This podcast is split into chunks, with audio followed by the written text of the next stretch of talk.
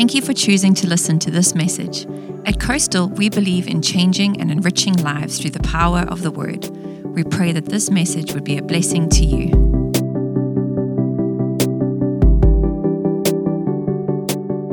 Awesome. You guys ready to get into the Word this morning? Let's do it. So, I, I have titled this message this morning, Unstoppable. Unstoppable. And it's because I believe that as the church, we are literally unstoppable. There is nothing that can get in the way of us pursuing what God has called us to do. And we have to take this world for the kingdom of God and for the glory of God. And so I want to just open up scripture real quick to Acts chapter 17. And so if you've got your Bible, you can flip over there with me. Acts chapter 17, we'll throw it up on the screen here as well. Um, I want to read to you verses 1 through 6.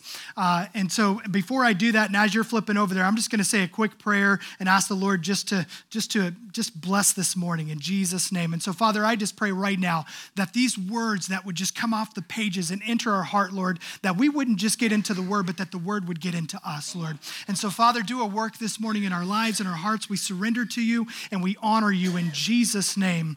Amen. Acts chapter 17, verses 1 through 6, it says, Now when they had passed through Amphipolis and Apollonia, they came to Thessalonica where there was a synagogue of the Jews, and Paul went in, as was his custom. And on three Sabbath days, he reasoned with them from the scriptures, explaining and proving that it was necessary for the Christ to suffer and to rise from the dead, and saying, This Jesus, whom I proclaim to you, is the Christ. And some of them were persuaded, and they joined Paul and Silas, as did a great many of devout Greeks and not a few of the leading women. But the Jews were jealous. And taking some wicked men of the rabble, they formed a mob, set the city in an uproar, and attacked the house of Jason, seeking to bring them out to the crowd. And when they could not find them, they dragged Jason and some of the brothers before the city authorities, shouting, These men who have turned the world upside down have come here also. I love the fact that the early church had a reputation for turning the world upside down. And when I read through the book of Acts, it seems to me that the early church was literally unstoppable. And here's Jason. He's this Christian in Thessalonica, and his home seems to be this epicenter of what God was doing in the city at that time. And they're, they're, they're getting jealous. The Jews are getting jealous because of what God is doing in the city through Paul and Silas and Jason and all the brothers. And so they're trying to find Paul and Silas. Paul and Silas would just go from city to city to city proclaiming the gospel of Jesus Christ. And, and, and the problem was is he began to say that Jesus is Lord and not Nero or not one of the Roman emperors. And so it's stirred the people. And then the Jews began to get jealous. And so they started to try to find Paul and Silas to kick them out of the city. And this is what happens. They go to Jason's house, and for whatever reason, Paul and Silas aren't at Jason's house, but they take Jason out and they, they, they charge him with something. They charge him with flipping the world upside down. Oh, may God help me. I hope Flagler County comes in and says, Listen, we're charging you for flipping the world upside down for Jesus Christ. Listen, church. I believe that we as the church are unstoppable, and you cannot convince me otherwise. I believe God is on a move, and He's called us to be on a move with Him. Are you ready, church? Are you ready? When man rebelled against God in the Garden of Eden, the world was thrown into this rebellious, chaotic thing. The world wasn't what it was supposed to be or intended to be any longer. It was literally upside down. But when Jesus comes in on the scene, he begins to turn it right side up. The problem is that they were standing on their head, and that's why they saw it a certain way, and they thought they were flipping it upside down, but in reality, they were turning it right side up. And this is what Jesus had taught them to do. Jesus taught them to go to flip the world upside down. In Luke chapter 12, Jesus spoke of a rich man who was able to, he, he, he had collected all this wealth in his lifetime, and all he could think about was building these large barns to house his wealth. Now, we might think this man is, oh, he's an important man, or maybe he's going to be a civic leader. I mean, this is, yeah, everybody's looking up to this guy, but Jesus has a different thought. Jesus turns the world upside down and calls the man a fool. Why?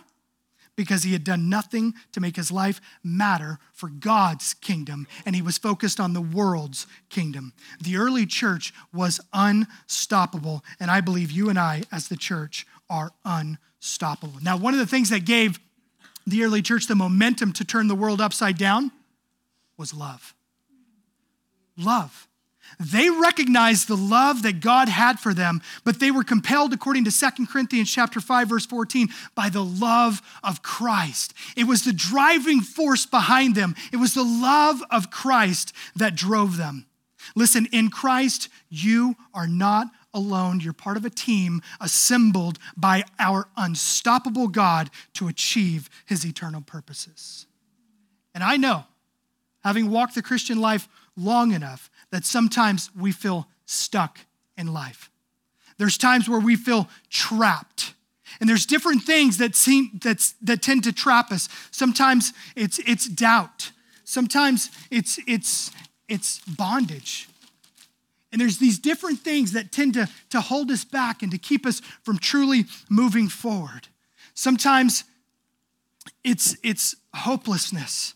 Sometimes hopelessness creeps in and keeps us from truly moving forward. Sometimes it's, it's discouragement that, that keeps us from moving forward. And sometimes it's, it's, it's weakness that keeps us from moving forward. And other times it's, it's fear. That's a big one. Fear keeps us from moving forward. And, and then there's anxiety. I mean, how many of us have not had anxiety that it just keeps us from moving forward? It stops us right in our place. And then there's rejection. I mean, I, I, how many of us have been rejected? Absolutely. And then hatred in our own hearts that keep us from moving forward. And here's the problem. We get, we get here and we're, we're like, God, would you just do a move? And we feel stuck and we don't know what's going on. And we're like, God, would you just move? I want God to show up, please. And he's saying, listen, I showed up 2,000 years ago and I did a move. And I sent you the Holy Spirit so that you can move. And when Jesus died on that cross, he destroyed every last one of these. He says, listen, when I came, I'm going to exchange weakness for strength. I'm going to exchange doubt for truth. I'm going to exchange bondage for freedom. I'm going to exchange fear for life, discouragement for courage, happiness, uh, hopelessness, excuse me, for hope, anxiety for peace, rejection for acceptance, and hatred for love. When Jesus came on that cross, he exchanged all of those. So now we are no longer stuck. But all that's been moved away so that we can move forward in God. And I believe this, church, God is giving us permission to stop listening to the whispers of the lies of the enemy so we can start hearing the sirens of his love for us and for this world. Second Timothy, Paul says, hey, listen, God did not give you a spirit of fear, but of power, of love, and self control. In Galatians, it says the fruit of the Spirit is love, joy, peace, patience, kindness, goodness, faithfulness, gentleness, self control. Against there is no law. Against any of this, there is no law.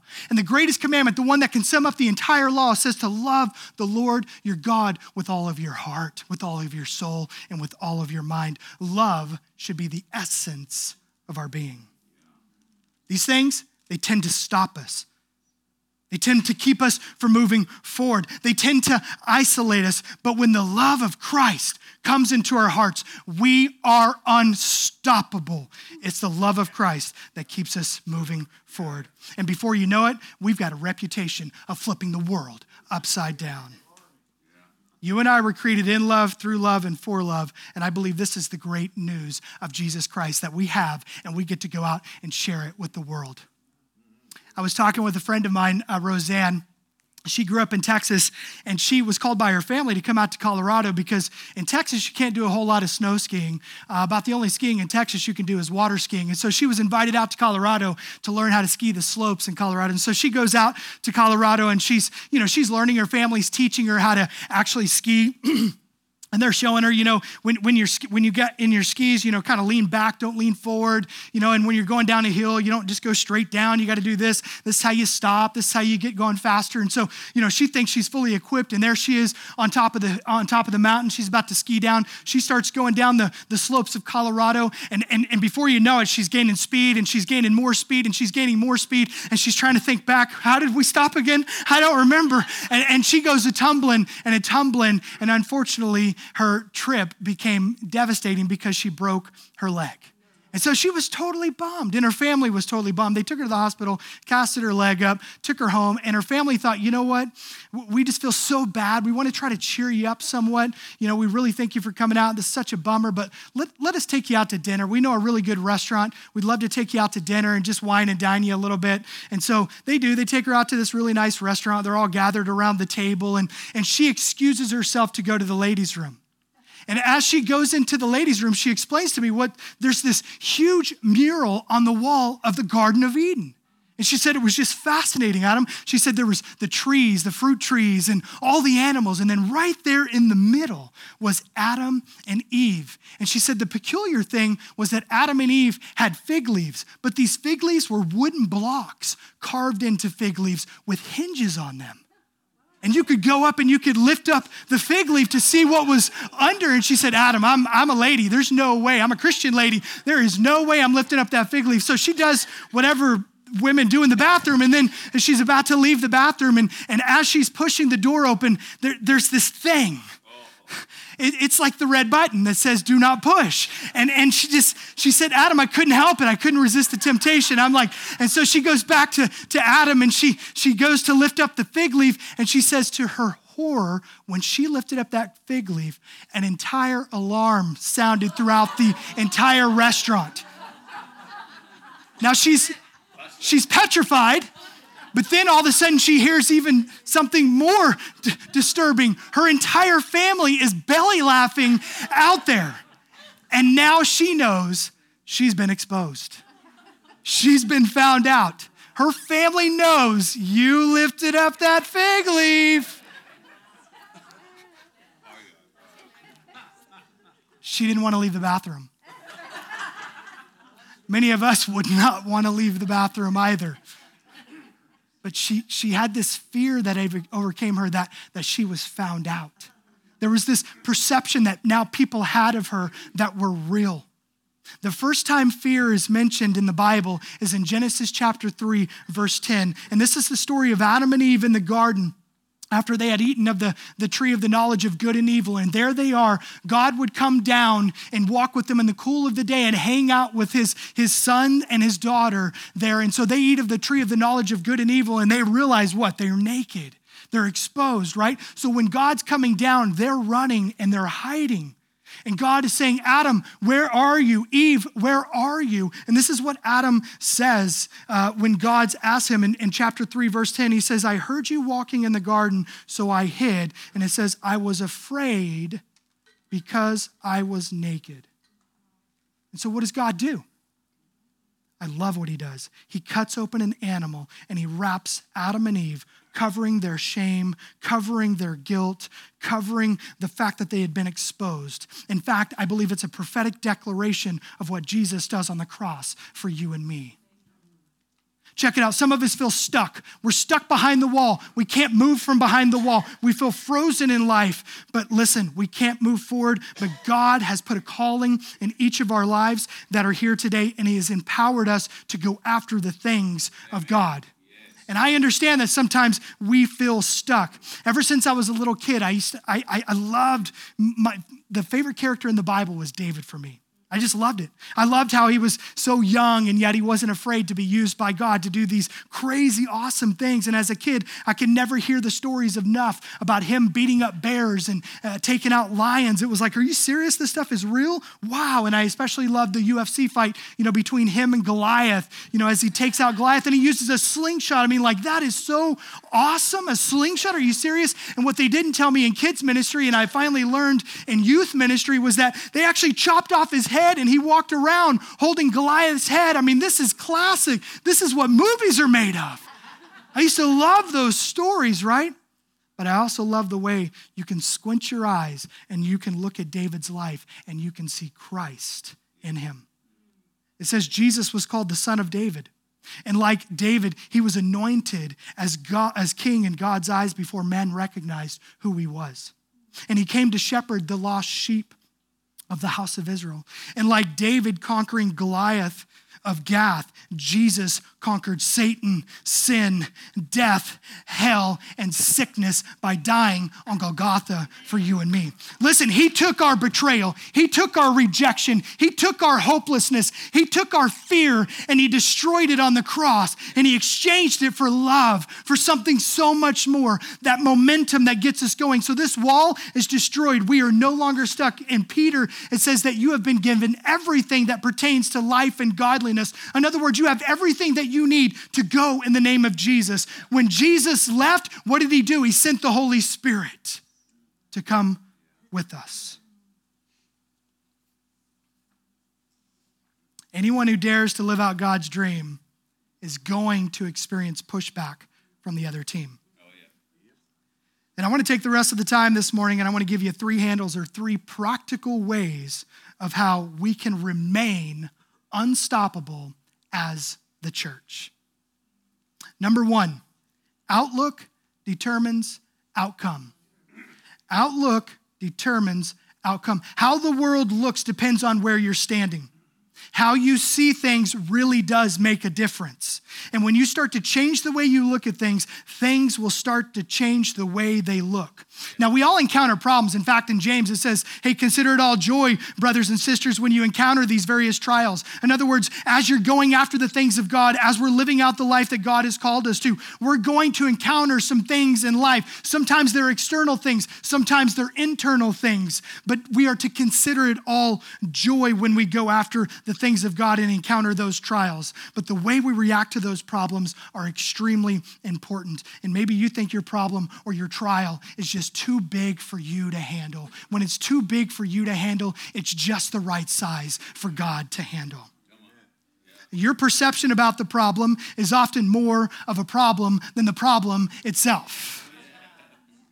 And listen, some of us have died in our 20s, and we're not even going to be buried until our 70s.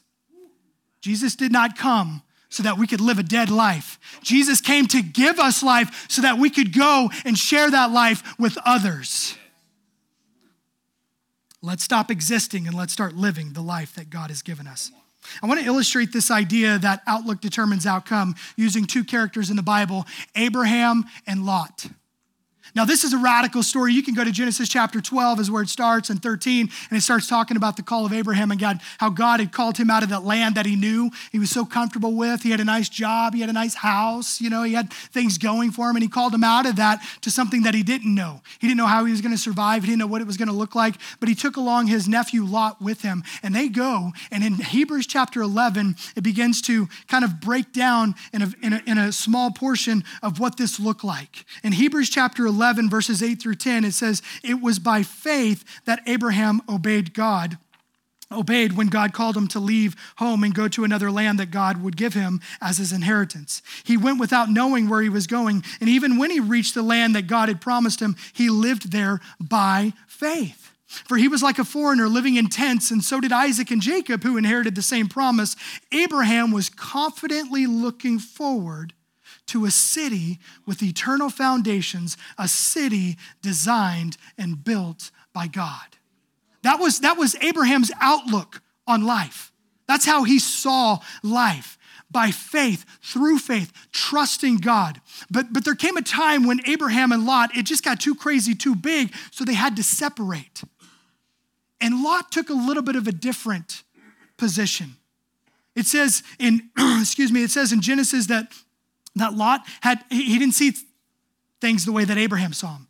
Lot, he was less concerned about what God was doing than he was about getting what he wanted. And it says in Genesis that Lot lifted up his eyes and saw that the Jordan Valley was well watered everywhere, like the garden of the Lord, like the land of Egypt. Get that? And like the land of Egypt in the direction of Zoar. This was before the Lord destroyed Sodom and Gomorrah. So Lot chose for himself all the Jordan Valley, and Lot journeyed east. Thus, they separated from each other. As Lot looked east, that was the direction of Sodom and Gomorrah. And Lot eventually, he saw the lush land and how things would work out really well for him, so he began to journey that way. And you know the story, he ended up in Sodom and it was a really bad thing. And I want you to see something that's extremely important. There's a contrast there. Abraham had his eyes of faith on God and his word, so he had no interest in the world's real estate. But Lot, who had tasted the pleasures of the world in Egypt, gradually moved towards Sodom. Abraham brought blessing, Lot brought judgment. Outlook determines outcome. Let me illustrate it to you in a little bit of a different light. If you can go to the next slide, there's a man by the name of Viktor Frankl. And Mr. Frankl lived uh, in, the con- in a concentration camp in Nazi, Nazi Germany during World War II. He was, his family was literally murdered right there in front of him.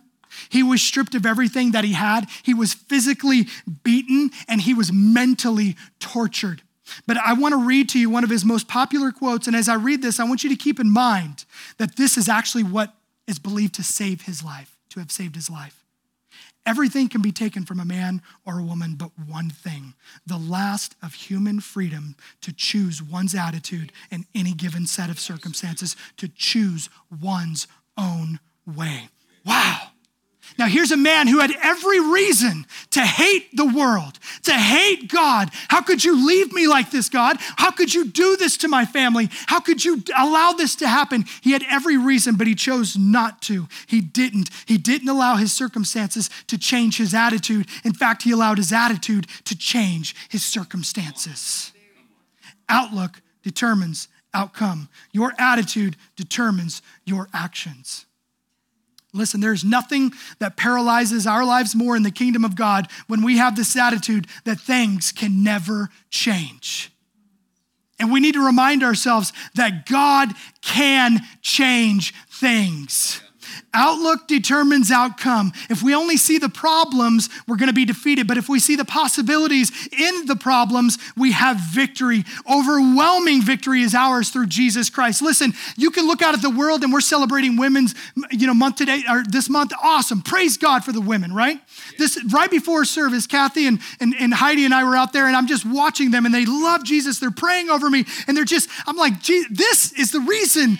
These are the women uh, who I am today because of women like this. My grandmother was a hero of mine. I mean, let's celebrate women. Let's just not do this. Let's not make a man a woman and then celebrate that man as a woman. That's what the world is doing right now. Now, you can look at that situation and you can get angry, and maybe there's some righteous anger that needs to come from that. And you can get angry and you can say, oh, the world's done. No, I believe that the power of the gospel that changed my life can change that man's life can change that kid's life who's confused, can change that woman's life who's confused. I believe the power of the gospel can change from the inside out. And I've seen this happen. We, we were in Calvary Chapel, Kansas City. That's where I was a youth pastor for a long time. And we had two women walk in. Now, these two women, they, you could tell as soon as they walked in, they're gay. It was, it was very obvious that they were gay. Nobody said anything about them being gay. In fact, one of the biggest guys in the church that played our drums, just a big scary guy, he walks up to him and he's like, Welcome to the church. And he gives him a big hug. And they come in and they sit down. Six months they attended our church. Nobody called him out for being gay. Good, bad, indifferent, I have no idea, but nobody called him out for being gay. And all of a sudden, we're going through the Word of God, and in Romans chapter 1, it talks about homosexuality, and the pastor is preaching on this particular passage, and all of a sudden, the Lord hits the hearts of these two women. And on the way home, they begin to talk to each other, and they say, Listen, we love Jesus. We can't be together. We have to separate. God has not called us to this lifestyle. Nobody said anything to them, but the power of the gospel came into their lives and changed them. And today, that one of those women is going going around from church to church to church to church to share the testimony of how the power of the gospel began to transform her. Listen, there is hope for this world. Don't give up on this world. Church, don't allow that to stop you because we are unstoppable. Outlook determines outcome. Our attitude, our attitude needs to be one that says there is nothing that stops us from moving forward. Nothing. There may be delays, but delays don't mean I'm being denied. Whatever it takes, we have to move forward in the kingdom of God for the glory of God. I was inspired by this story about men and women who feel called to make a difference in the Amazon. Like they feel literally called to go to the Amazon. I have no idea why. I'm just like, wow, okay. So they joined the US Peace Corps to move to the Amazon. And this is the crazy thing they hand them a manual. And I was reading through some of the stuff in this manual. I'm like, are you serious? I mean, it is dangerous. You're basically, you may not come back alive, but they're so dedicated and so committed, they're not going to allow anything to stop them from pursuing the things that they feel called to do. So they go to the Amazon. And I want to read to you a portion of that manual so that you kind of get a feel for what's going on. And this, this portion of the manual tells you what to do in case an anaconda attacks you. There's 10 steps. We're gonna need you guys to take down notes in case you ever go to the Amazon. Number one, if you're attacked by an anaconda, do not run.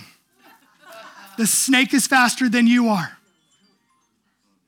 Number two, lie flat on the ground, put your arms tight against your side and your legs tight against one another. Number three, tuck your chin in. Number four, the snake will come and begin to nudge and climb over your body. Number five, do not panic. Number six, after the snake has examined you, it'll begin to swallow you from the feet and always from that end. Permit the snake to swallow your feet and your ankles. And again, do not panic. Number seven, the snake will now begin to suck your legs into its body. You must lie perfectly still. This will take a long time. Number eight, when the snake has reached your knees, slowly and with little movement as possible, reach down, take your knife, and very gently slide it into the side of the snake's mouth between the edge of its mouth and your leg, then suddenly rip upwards, severing the snake's head. Number nine, be sure you have your knife. and number 10, be sure your knife is sharp. There you have it. If you ever go to the Amazon, now you know how to survive. Whatever it takes. Nothing is going to hold me back from pursuing the things that God has called me to pursue. I don't care the dangers that are out there. I don't care what people are going to think about me. I don't care. I have been called by God to go declare the truth. And yes, I'm supposed to do it in love, but I still got to declare the truth. And I got to stand up for what is right. I've got to make a difference in this world. Wherever I'm at, I am going to stand for Jesus, and I will not stand for the lies of the enemy. And you are not my enemy. You are the one that God loves, and I am going to share the love of Christ with you. Nothing is going to stop me. As the church, we are unstoppable. Unstoppable. All right, so not only does outlook determine outcome, but number two, if we're going to remain unstoppable, we need to be Christ wherever we are. Now, when we think about missions, we often think about going to another country, which is awesome. Or we think about, you know, getting behind somebody that feels called to go to another country, which is awesome. Uh, and I think it's great. And, and, and, when you go on a missionary trip, it's, it's amazing. I mean, like you're very intentional about this missions trip, right? Like you're, you're planning out your day accordingly. We took a trip, there were 17 of us that went to Switzerland.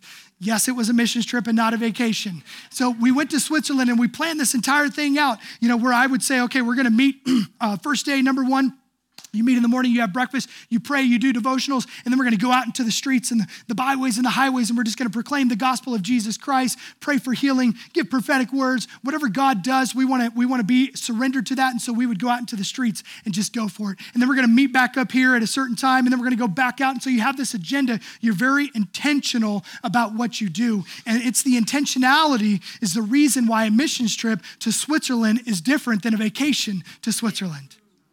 And I believe the concept of going on missions trip, yes, well, it's, it's great, but it falls short of the heart of God. And this is what I mean God has called us to be on missions wherever we go. And just as the Father sent his Son, so Jesus is sending us into the world on mission. And as the Father has sent me, Jesus says, I also send you. Wherever you go, your workplace, the, the, the grocery store, the beach, wherever you go, we are to be Christ.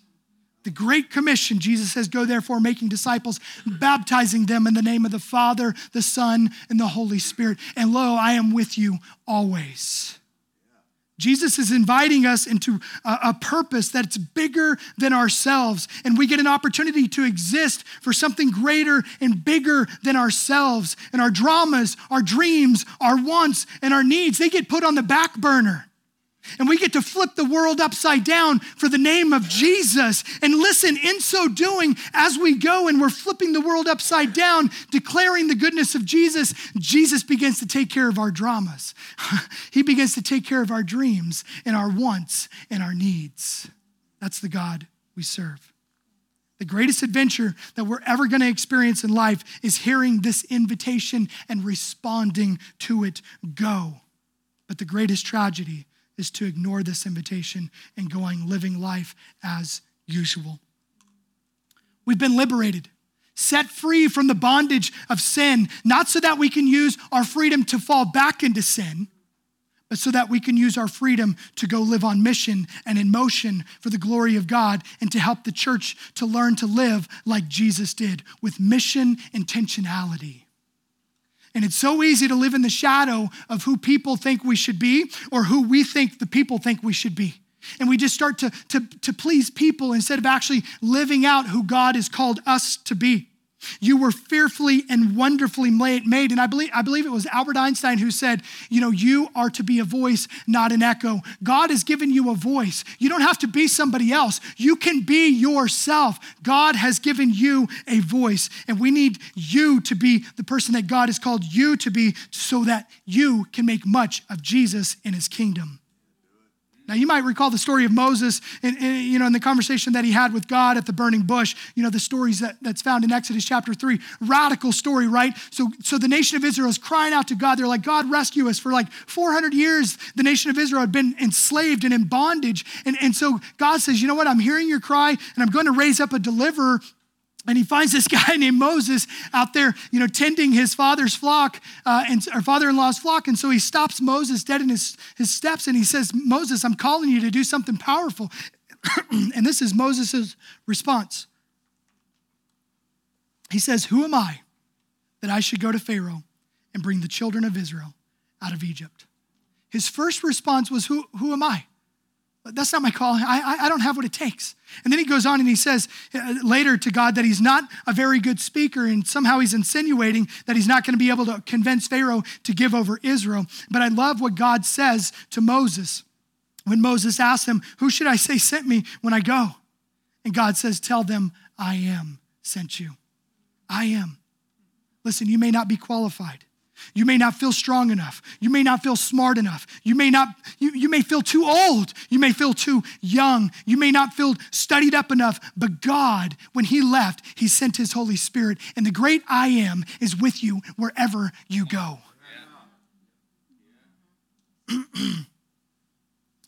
if you'll say yes to God, if you allow Him to position you in the place He's ordained you to be, and then determine to stay at your post, no matter what, victory will come to you.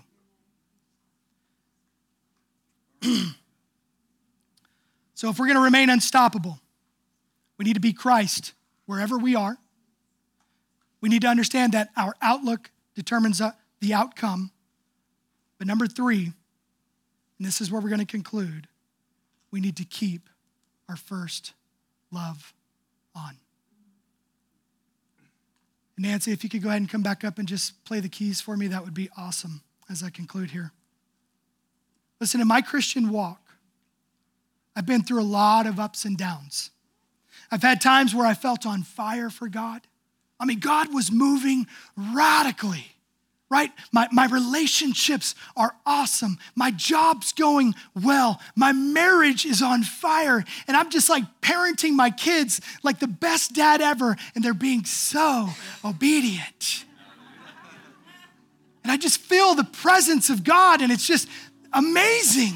And those are those are those mountaintop experiences that, that many of us long for. But I can tell you, and you know this because you've walked with God sometimes, there's the valley. And there's times where I don't feel the presence of God in my life. There's times where I, I, I, my marriage isn't what I want it to be, or my kids aren't doing what I want them to do, or I'm not parenting very well. And there's times where my relationships are suffering and my job is, is really, really hard. And I'm reminded of something. When I get into those moments, I'm reminded of Revelation chapter 2 and verses 1 through 4. This is the, the, the message to the church at Ephesus that John writes to. And in Revelation chapter 2, it says, Write this letter to the angel of the church in Ephesus. This is the message from the one who holds the seven stars in his right hand, the one who walks among the seven gold lampstands. I know all the things you do. I've seen your hard work and your patient endurance. I know you don't tolerate evil people.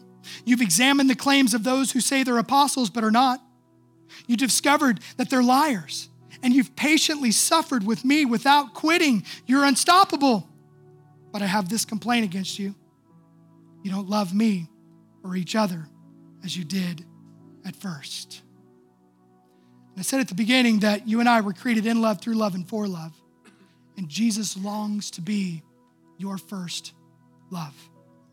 And there's something beautiful that happens in our lives when Jesus becomes his first love, when he takes top priority in our lives. Your marriage becomes healthy, your businesses began to boom, your relationships become healthy. You are unstoppable. And I love what Jesus says in Revelation chapter 2, verse 5. He says, Remember, therefore, he says, if you're going through this, if you're reading this and you need this, read this part. Remember, therefore, from where you have fallen, repent and do the works you did at first. Adam used to wake up early and you'd read your word, and it wasn't a legalistic thing, it was a love thing. Do it again. Adam used to go and declare to your coworkers the love of Christ when you had times and moments. Do it again. Adam, you remember when you would just get into the word and you would just be like, Lord, speak to me, and I would speak to you? Adam, do it again. Repent, turn. Repentance is often seen as a weakness in our culture because somehow we're not the Marlboro man anymore. Repentance is actually the first step to greatness. Repentance is the beginning of a fresh and unstoppable life that God has called you to, church. Listen, there's nothing more than God wants to be with you. Religion says, man, I messed up again. Ah, and, and, and you fear going to God. But true Christianity, true relationship says, ah, I messed up again. God, that's the heart of God. Listen, church, there may need to be some repentance here today. I don't know your heart, you know your heart. That's between you and the Lord. That's something that you can talk to Him about. But I can tell you this you, you, you, me, we are unstoppable. There is nothing that can hold us back. So, if you would, would you just stand with me? I want to pray over you and I want to make some declarations over you this morning. And so, Father, I thank you, Lord, for your church, your bride. And Father, we want to see you move, but Lord, we know that you've called us to move. And so, Father, empower us by your Spirit to go forth and to declare your kingdom in this world. Give us strategy, divine strategy on how to do it at work, on how to do it when we're hanging out with our friends, on how to do it when we're hanging out at the beach. Wherever we go, Lord, give us divine strategy on how to do it. Speak to us, Lord. Thank you. The great I am is going with us as we go. And I just want to declare over, over you this, this right here, this song. In his strength we sing. In his salvation, we shout in victory. We trust in him as we plant ourselves in our first love. We will not be moved. No more running, no more falling. We will stand firm in his strength, unshakable, standing on the rock of his faithfulness. We will be unstoppable. I declare that in the name of Jesus. Father, have your way in our hearts. We honor you and we praise you in Jesus' mighty name. And his body says, Amen. Awesome. Praise God.